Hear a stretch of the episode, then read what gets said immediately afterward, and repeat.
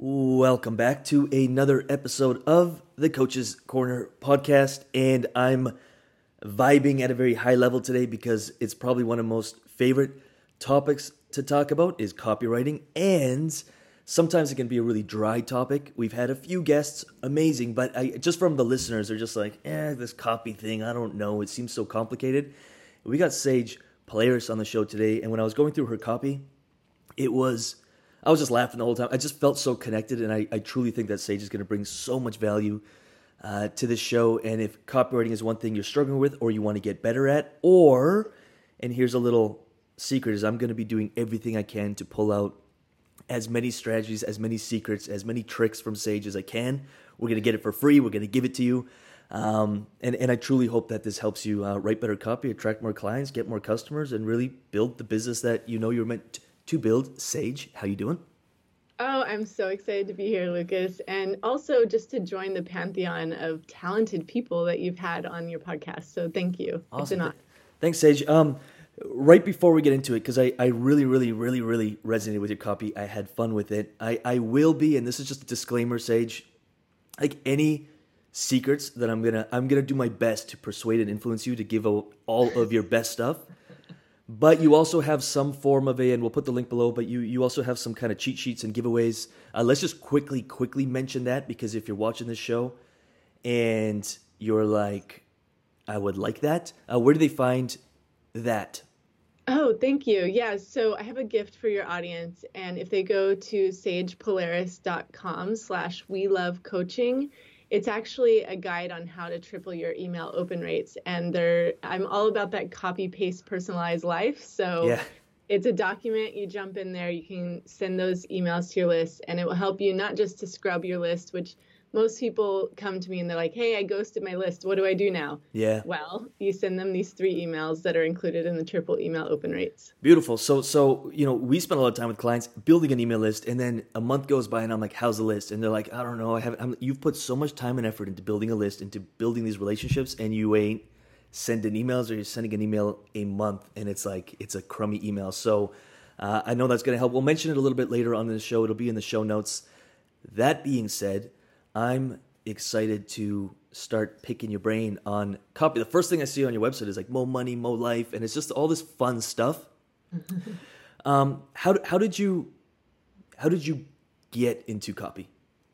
Oh my goodness. So I am 8 years deep into my business, and I first started learning about copywriting when I was kind of moonlighting. I was working by day for a museum installing art. And by night, I started consuming some different resources. The first thing that I came across was Peter Bowerman's book, The Well-Fed Writer. And it opened up my whole world to like, oh, I can get paid to write. Like, oh, I'm in for this. Yeah. And I had already been writing some stories. I had been writing locally. I've been doing some stories about local business owners for the local chamber.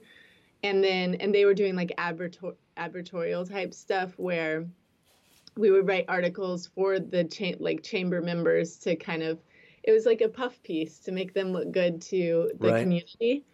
Yeah. And then I also was writing for some local online publications. And when I realized like journalism is not that well paying, I remember I had a client who would pay me $300 to $500 per month. And so the whole year I'd make like $3,000 to $5,000. And I was like, okay. And then I found out about online marketing and working on launches. And at first I was writing website copy, but that's very top of funnel for people. And I realized afterwards, if I get involved where I'm closer to the bottom of the funnel, there's way more potential for my client to get a return on their investment faster, but also for me to charge more for what I'm offering. So that really made a big difference. Amazing. Beautiful. So nowadays, I'm guessing you're usually working on bottom of the funnel, the email, the sales type of copy of like, hey, let's turn the relationship you already built into a sale. Is that what you spend most of your time doing?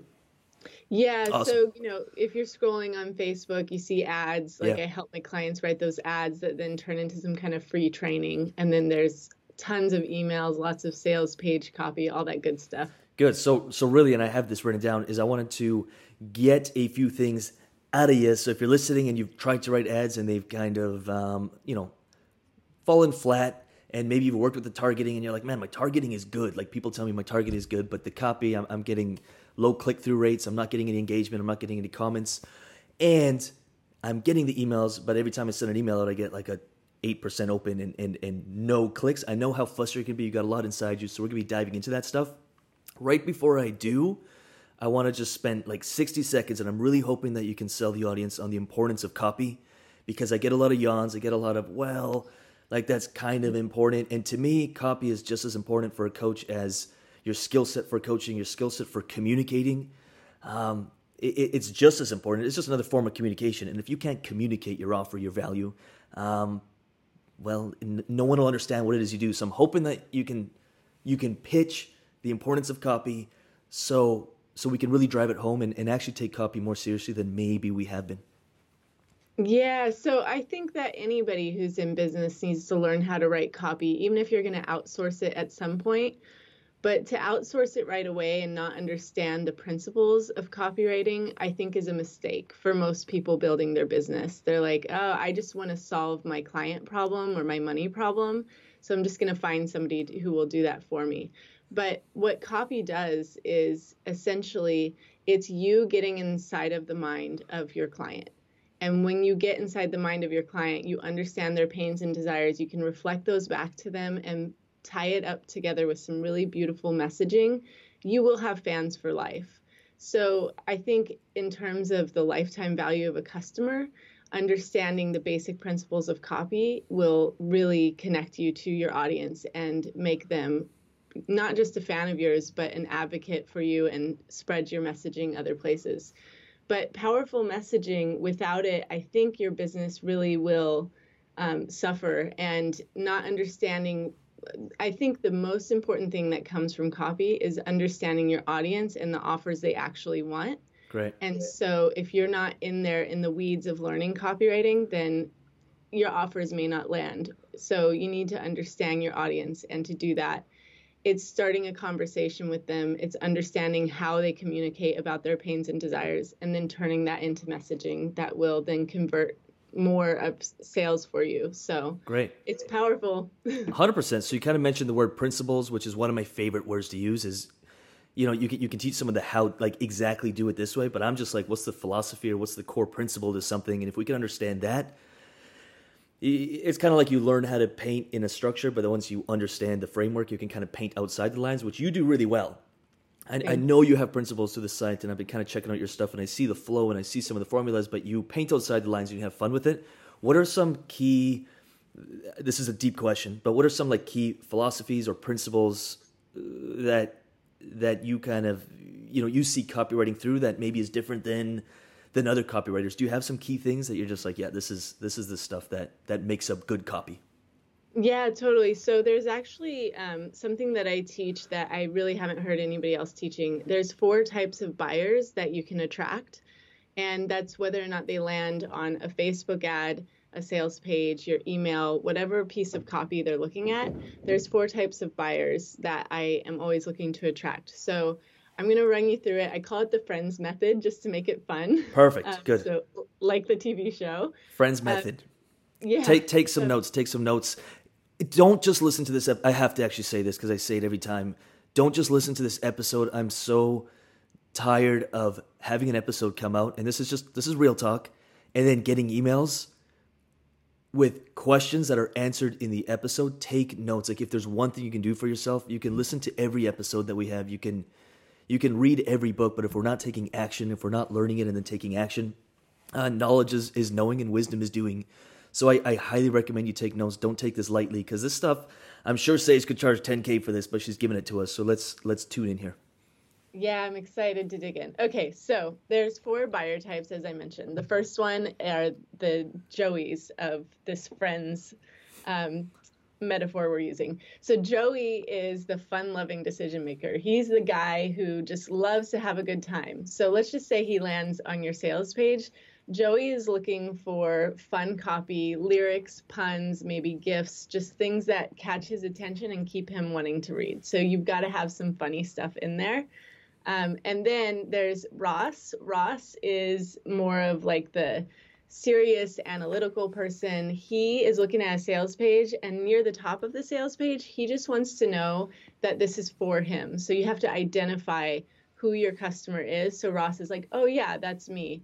And also with the Rosses, they are way more into details. People always ask me, like, do I really need this long sales page? And I say yes for the Rosses, who will actually read the entire sales page from top to bottom and then send you an email after and ask more questions. And then you copy that question and put it in the FAQ section. Great. Good stuff. Yeah. This is really buyer personas is what we're talking about. We're just having fun with this. So I like this. Yeah, totally. And then Phoebe, she's the, like, wants to make sure everybody's taken care of, and she's the one who gets eliminated and makes sure everybody feels good. But when she lands on a sales page, she's looking for strong visuals, for one. Like, she's really into, like, really nice branded photos of you, so she feels connected to you. So again, that connection piece is so important. And she's just looking for that warm, deeper story that most people share on a sales page. There's a whole section dedicated to telling people more details about who you are and your brand, and why this product has probably helped you in your own life, and you share some more of those deeper details. So Phoebe wants to have that deep connection with you. And then the fourth type is Monica, and Monica is the fast decision maker. She lands on a sales page, and she's just looking for that buy button at the top. She's already decided if she wants to buy from you. So don't forget to put a button right near the top for her to check out, because she already knows. We love the red. We love Monica's too. I'm a Monica, I guess, because I'm just like, yeah, I know what I want. Done. Like, take my money and let's get this started. I love that. Yeah. So it's interesting. Like, Monica's definitely skewed towards, like, coaching, because you're born leaders, right? Like, and so Monica's are the born leaders. And every personality too, like, there's the strengths and the weaknesses of every personality. One thing that I've noticed about the Monicas is they're, like, great starters, horrible finishers. So they need some Rosses around who will help 100%. Them finish whatever they're working on. 100% relate. I love that. Yeah. Guilty as charged. Yeah. And I mean, every color has its weaknesses. Yeah. Like, Joey's always late to the party, but you're so happy once he's there. Right. So when I'm closing a cart on a product, Joey's, like, the one who writes you right at cart close or right after cart close. Can I get in? Can I get in? And you're, okay. Yeah. You want the Joeys there, because they're going to make it so fun for everybody. But it's like, that's just their personality. And with it's funny with the Rosses, they get annoyed when people are late. Like, that's just not something they like. Yeah. But once you realize, oh, it's just a Joey, like, Joey's always late, we can just let it slide. So much fun. Cool. So just to recap really quick. So 4 things on the sales page, your emails, or I guess really anything you're doing. I guess sales page is going to be the easiest way to implement all of this. But you got Joey, Ross. Oh, by the way, I'm going to get yelled at. I've actually, like, never watched Friends. That's like really bad, but I mean, I've seen clips and I have an understanding. But we got Joey, Ross, Phoebe, Monica. And I know Phoebe was kind of like that. You got Monica, Ross, Joey. So Joey is. So what do you want the first thing on your page? So Joey is fun-loving. Fun-loving. So have some fun copy on there. Have some fun copy. Ross is the slower decision maker. So you need lots of details. A little more analytical and needs to, like, filter it through that kind of buyer persona. Really needs all the details and probably needs even more than you put. He'll ask questions. This is great for a sales call, by the way, too, because we teach this just in a different framework of quickly identify who you're talking to if you do sales calls and you got the person in front of you. Quickly identify the Joey, Ross, Phoebe, Monica. We teach it differently, but this is actually really amazing because it's fun. Phoebe is a deep connection decision maker, so she wants to hear those stories that really light her up. Great, good. And then Monica is the where let's go. I don't got time. Let's do this. This is great. So on a sales page, what I like about this idea is on a sales page, you can't control who's going on the page. You're going to have one of 4 or a mix of these people go on your page. And then if you are in a conversation or you're in a sales call, you know, you can quickly identify and try to figure out. And when you're coaching a client, this is what I love about this too, is when you're coaching a client, it's really, really important to understand who it is you're working with because you can get them better results. You can keep them connected. And, you know, I approach things usually from a harder approach, but when I'm aware that my client sees the world differently than me, you can adapt and style flex. So I love this. This is awesome. Yeah, totally. That's really good stuff. So beyond that. So now you're writing your sales page, you're having fun with it, you're making sure you put in the details, you're connecting through story, and you're making sure there's call to actions. So for those ones who are like, I don't need the rest, just sign me up. You've got that, you've got the sales page. So if we want to drive traffic to that sales page and someone on this podcast or listening has, I don't care if you have 20 emails on your list or 20,000, they want to start writing better emails, connecting. How can we implement this into writing really strong emails? Or do you have another formula when it comes to writing an email? Yeah, so with emails, it's the same. This same formula applies.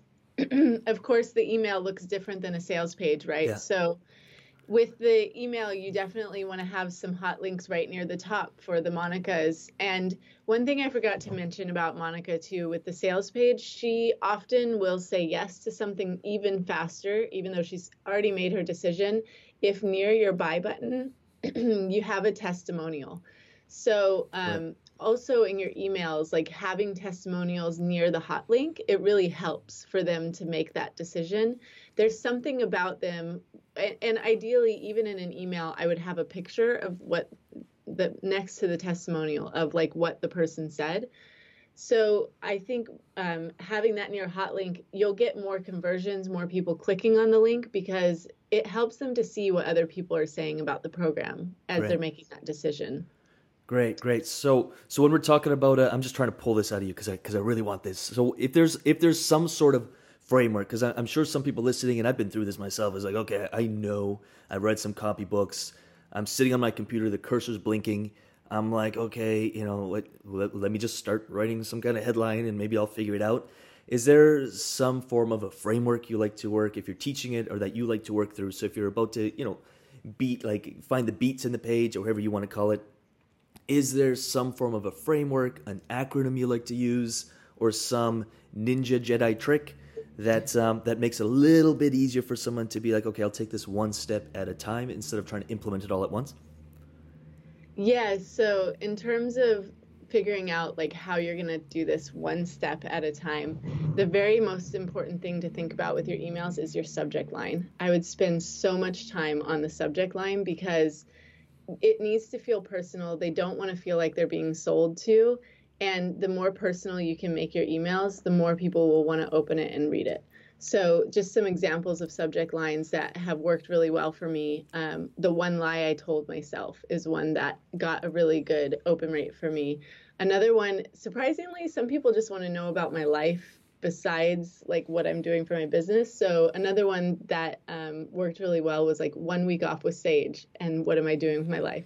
Now, all of these stories that are just seem like simple stories, you can tie them back to whatever the offer is or getting them to sign up for the webinar or whatever you have going on. So really, it's just coming up with stories that don't feel like you're trying to push a sale. Instead, you're pulling them into an experience. Yeah, great. So cool. So the emails, and I 100% agree, start with a story.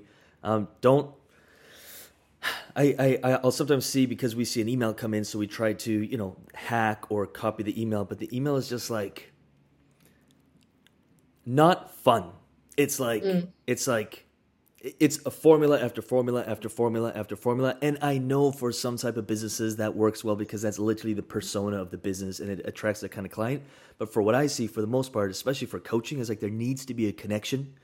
There needs to be a relationship built, and all the world's best Facebook ads, all the world's best marketing, it's going to be hard to attract a client, especially in the coaching world, especially if you're like life coaching or you're diving deep with people. If there's no connection built, if they don't feel connected with you, I don't care what kind of ninja tricks you use, it's going to be hard to get someone to buy from you if they don't feel connected. So it sounds like a lot of the stuff you're doing is also building connections because you're having fun, you're sharing your life, you're having fun with stories, you're making them laugh or think, and you're building a connection.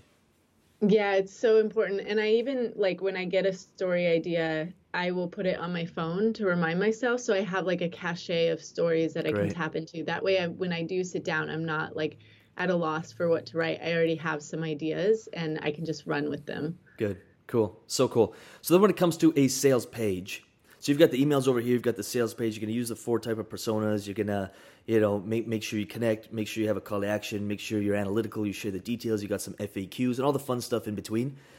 Yeah. What about when someone's staring at the screen and wants to write a sales page? You have a service, you've been selling it through DMs, or you've just kind of made your way through social media and people reach out to you, and you've put a business together, but you know that if you had a solid sales page, if you could drive traffic to this page, you could have 100 people read the page a day, you know you get calls booked consistently or sales made consistently, but they're sitting there. This is a really big question too, because I'm just going to challenge you here, but they're sitting there right now and they're like, I really want to write a sales page. I don't know where to start. What would you say? Oh my goodness. The best thing you can do is go research other sales pages. I have an entire swipe file, and if you're not familiar with the term swipe, it's basically going out, taking screen captures of other people's pages, and I use those as resources to framework my own page. And so people who have similar offers to you, it's the best to go look at that. Of course, you'll probably have a different audience than them, and you do have to test these sales pages, right? Like, you have to see what performs best, tweak as you go, but looking at other people's pages has helped me tremendously. And I probably have hundreds of swipe files now because of my client projects that I've done. Yeah. So the more you can get your hand on that, I do have one tool that you can use to easily grab a sales page, because usually sales pages are super long, right? So there is a tool called Full Page Screen Capture, and it's a Chrome extension. And what it does is it takes the entire page, instead of having, if you take a screenshot and then scroll, and take another screenshot and scroll, the Full Page Screen Capture tool lets you take the whole sale page at once as one image. Cool. Yeah, it's so important, though, to be looking at other people's pages and learning from them and kind of taking a cue for your own business. You can start figuring out the beats. Like, if you're able to write on this thing, you can kind of figure out, like, okay, here's this one section, next section, and how do I model it? How do I create my own out of it? Make a spin out of it, and then test it. I like that. That helps a lot of work. Could I ask you your I have my own answer to this. I'm extremely biased and extremely big fan of. It's something I spend a lot of time not only doing, but constantly getting better at. But when it comes to video, and especially the copy for the video, do you have much experience with writing scripts for video, or do you usually just stick to the long form pages and the kind of email stuff? Yeah, it's rare I'll write video scripts. Yeah. I'm much more in the sales pages, but I definitely have done it for the right kind of client. Yeah, I'm guessing it probably follows the same type of formula of grab the attention, bring in the interest, show what it is that you're saying. So I'm sure it's fairly similar. If you can write good copy for an email or a sales page, video scripting is fairly close. Yeah, definitely. And I think the two most important things, if you're getting into video scripting, you haven't done it a bunch, is understanding you need a good hook and a good call to action. Great. Without those, I think you're kind of going to be lost. It's not going to serve the purpose you need. But if you have a really good hook and a good call to action, then filling them in on it depends, right? Like if you're doing a 3-part video series leading to a sales page, or the different videos follow different formulas, but that one, the hook and the CTA are just the most important thing you can do. So beautiful. Awesome. Do you have like a little a routine, like writers? I'm not saying you are, but oftentimes I know a few writers, and they're they've got sometimes they do some weird things to get their themselves into the rain. They got like this little routine or this something they do when they face this quote unquote writer's block, and they don't know, they just can't write. Do you got a little something like a little special sauce for every time you sit down, you've got a routine to write copy? Or are you just so ingrained, and it's just so ingrained in you now that you can write copy whenever? I can write copy whenever, when needed, but I know when I work best. Yeah. So the best time for me to work is early in the morning before I have any calls. So yeah. I try to have a morning routine around it. So like, let's say on a Monday, actually, I don't typically work on Monday. So Tuesday morning, I sit down at my desk. I don't open my inbox. I don't look at anything else. I might have some swipes sitting there ready for me to look at. But mostly those first 2 hours, I just dedicate to writing before I get on any calls or I connect with anybody else. So that really helps me, because I found my brain functions the best during those morning hours. So I think it's finding like your personal routine in the day. Like, where does your brain work the best? I much rather talk to people in the afternoon. So those are the things that I've found have worked for me. Yeah, so cool. So I guess the fundamental thing I'm trying to get at, because I hear this a lot and I used to say this, is, well, I just, like, I don't know how to write, or I can't write. And I found the things that work for me, which is like coffee shop in the middle of the day, and I just bring my iPad, I don't connect to Wi-Fi, I open up the Word doc, I have a coffee, and I sit there at the coffee shop. It inspires me to write, just probably because it feels like what a writer would do, and I can write really good copy, or I get really creative in that. So the first thing I usually say is, well, just test out a few different things, find your little groove, and put that few hours aside every week to write some new emails, to write some new copy, to write some new stuff. Yeah, and I found classical music helps me more than, I actually can't handle the background of coffee shop noise, so I would have to put in some earphones. But it's funny, there's an app actually I found a while back, I don't even remember the name of it anymore, that recreates the coffee shop sounds. Some people do better with that. I was like, wait, what? I actually do. I've heard that a lot. It's like, I can't concentrate in a coffee shop. Me, I'm like, I just love it. Like, all the clinging and the clanging and the white noise and the talking and laughing. I'm just like, I don't know. I love it. I will probably be there today because we got some stuff to write for a new video series. Okay, cool. So when you're working with clients, I don't know, you probably work with clients at all different scale, all different capacities. What are some of the biggest things that you hear from them that, whether they're limiting beliefs or stories they're telling themselves, or just, complaints / obstacles / reasons why they're struggling with their copy? What are some of the biggest things you hear? Yeah, I think the one thing that I hear the most is people are like, I just don't have time to do my own writing. Yeah. And I actually have some tools I'd love to share that help me speed up my writing process. Let's do that. All right. So one thing that I love, oh my goodness, I can't live without this tool, is called OneTab. And if you've ever seen it, basically when I'm working on a project, sometimes I'll have 20 tabs open at once. Yeah. And the OneTab is a Chrome extension you install, and it lets you collapse all 20 tabs at once, and it indexes it into a list for you. And then you can restore all 20 at once. Right. So let's say I'm like working on a client project and I got to jump on this podcast. I can just close all 20 at once and then come back to it afterwards. So that's really helped me. So little productivity, I guess we could call it hacks. I would say. Some people are obsessed with trying to get little productivity hacks. So they have like 28 productivity little hacks, and then they're much less productive because they're managing 22 ways to be more productive. And I'm like, this is madness. But that seems like a really simple tool. You click on it, put all distractions aside. And I guess that can be extended to everyday life. Like if you've got 3 or 4 things around you in your environment, your office or whatever, that are distracting you, collapse those tabs, put them in another room. I think the cell phone is a really big one.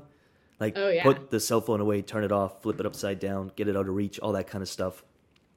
So cool. Any other ones more on like that you hear and you're just like, listen, okay, yeah, like, you got to sit down and do it, which is fairly straightforward advice. Sit down, do it, remove all distractions, sit down, write. But they're still staring at this blank screen, and I know a lot of you listening can relate because I hear it from you. They're staring at this blank screen.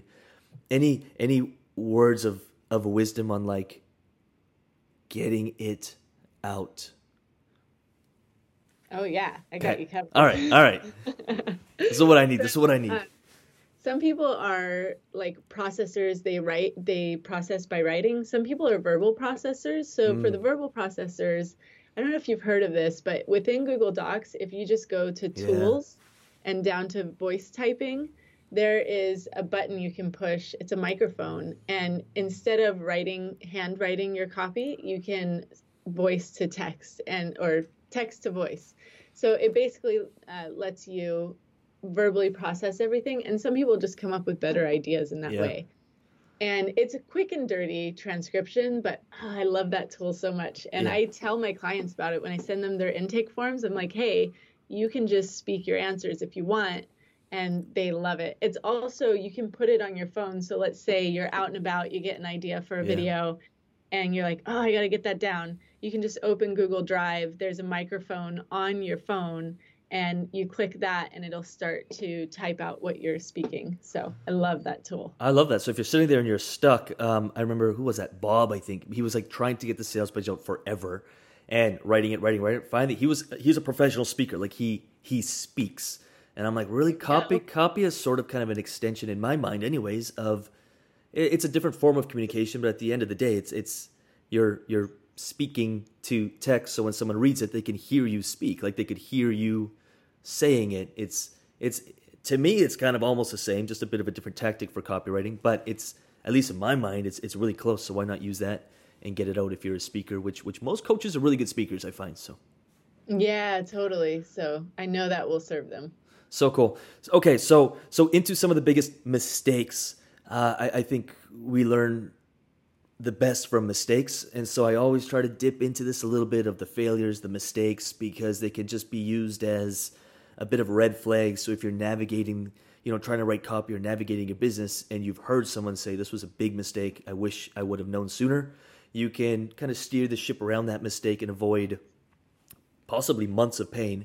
So whether that was in your business, Sage, like starting your business, or whether it was something with copy, or whether it was some mistakes you've learned working with clients that you've course corrected along the way, would you be open to sharing like a few of the bigger mistakes that you wish, I don't think in the past, but just for lack of argument, that you wish you wouldn't have made? Yeah, totally. So, well, one for copy comes to mind first, and then I can talk about my own business too. But in terms of copy, I've seen a lot of people create offers for their audience where they made something they thought their audience wanted, but they didn't really talk to their audience about it first. Yeah. So that's a huge mistake that I see is like really when you're writing like your emails, that's an opportunity to have people hit reply to the email and tell you what they actually want. So I think it's really important to have like a communication and a dialogue with your email list. Like it's not just you talking to them. It's also starting conversations so that you can actually get the words that they use for solving the problems in their business. So that's one of the biggest mistakes I see people make is they don't have enough dialogue where they're actually getting people to hit reply to their emails. Huge. Awesome. Okay. Yeah. So that's on the copy side. Yeah.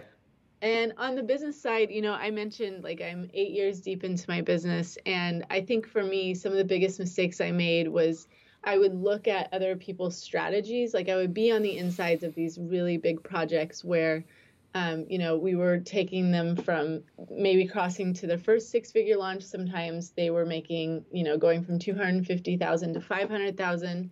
And I would try those same strategies that my clients were using in my own business. And it was a huge mistake because I am not the same as somebody who's like at chapter 20 in their business. And I was still at chapter 1 in terms of launching my own products. So what I learned though from that is that I needed to personalize my launches more, that I had the advantage of not being as scaled up with my list. And so I could have more communication and have more opportunities for people to connect with me. After a while, I finally saw it as an advantage. Like, oh, this is actually an advantage of my business that I can do a sequence where I ask them hit reply and we can have a conversation in email. I love that. It's so huge. And what I want to just mention really quick is just be wary or be conscious that sometimes the tactics someone is teaching online, and I'm not shooting any gurus or any experts down right now. I'm not. But just be conscious that if they launched their entire business on YouTube 10 years ago and they were putting a video out every single day and it took off and they've got millions of... It's... Just be conscious that what they're doing now or what worked 10 years ago may not work for you. And there's multiple phases that a business goes through. So like your first 0 to 10K, it's basically you're focused on sales and conversations. You don't have to worry about massive amounts of traffic and these podcasts and all these speaking engagements, at least at first, at least from my experience. But after the 10K mark, okay, maybe now we need to create a little bit more automation, some systems. You can still do one-on-one and you can drive traffic. If you get to that 25K mark, we got to start worrying about program delivery, group coaching, how do we leverage our time, and on and on. So just, I love what you said because it's a big thing of, well, they're doing this, or I'm going to funnel hack them. And it drives me insane because their funnel, they're driving $10,000 a day sometimes of Facebook traffic into that funnel, and they have a group of 20 closers it's just you possibly, and you're doing the sales calls. And I think that's such an advantage because they're getting on calls with closers. There's no connection, and their conversions and their sales numbers might be lower, as in the closing ratio, because of that. But when people reach out to you and they actually get you on the Skype call or you on the Zoom call, they're just like, they're blown away because it's you and they get to connect with you. And it's not a disadvantage. You will get to the point where you'll have 5 salespeople working for you, and all you'll do is you'll go speak on stages. You'll get there. But right now we're focused on 5 sales a month, 10 clients a month, whatever. And you can build a really lucrative business with just you and a VA or a very small little team. Yeah, 100%. And don't hide behind the funnel. Yeah. You're missing a huge opportunity. Huge. I love that. I love that. So I'm guessing you probably made more than one mistake, unless you're a genius, which I'm sure you are, but unless you're like, you've avoided all landmines. But maybe one more mistake, because I really resonate with that one that you just kind of mentioned there. Yeah. Okay. So another big mistake that I made in my business, I think I waited too long to build my list. That was a big one for me, is like, I often wanted to hide behind the success of my clients, which, it gets a bit addicting, like to have your clients have incredible results. I had one client, we did 1.25 million in a single launch. Cool. One webinar. Cool. It was bananas. And it also, like, I found myself not wanting to build my own list and be like the cobbler with no shoes, where it's like, yeah, I'm going to help them build up their entire brand, but then I'll get to mine later. Yeah. Later. Yeah. So that, I think, was a huge mistake for me, because now I see the value of it, right? Like, and I only wish I had started sooner.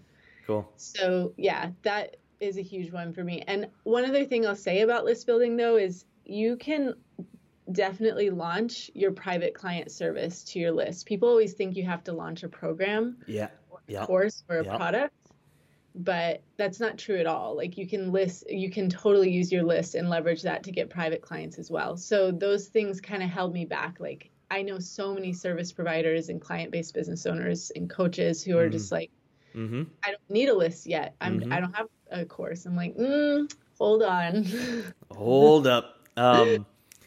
I think that's a universal principle of when you're good at something like you are, we sometimes are devoting all of our energy. So I see a lot of coaches who are amazing at what they do, and they start neglecting their own, even sometimes themselves, or their mindsets, or their spirituality, and they're the best at what they do. I have a background in fitness, and sometimes I was so committed to my clients that on the back end, I was working 12, 14 hours a day. I wasn't taking breaks. I was eating like junk. I was pounding Red Bulls to make it through the day.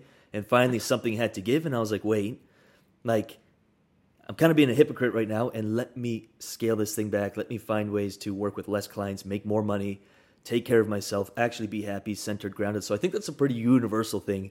And of course, you are, you know the copy and the marketing side of things, and sometimes we'll neglect.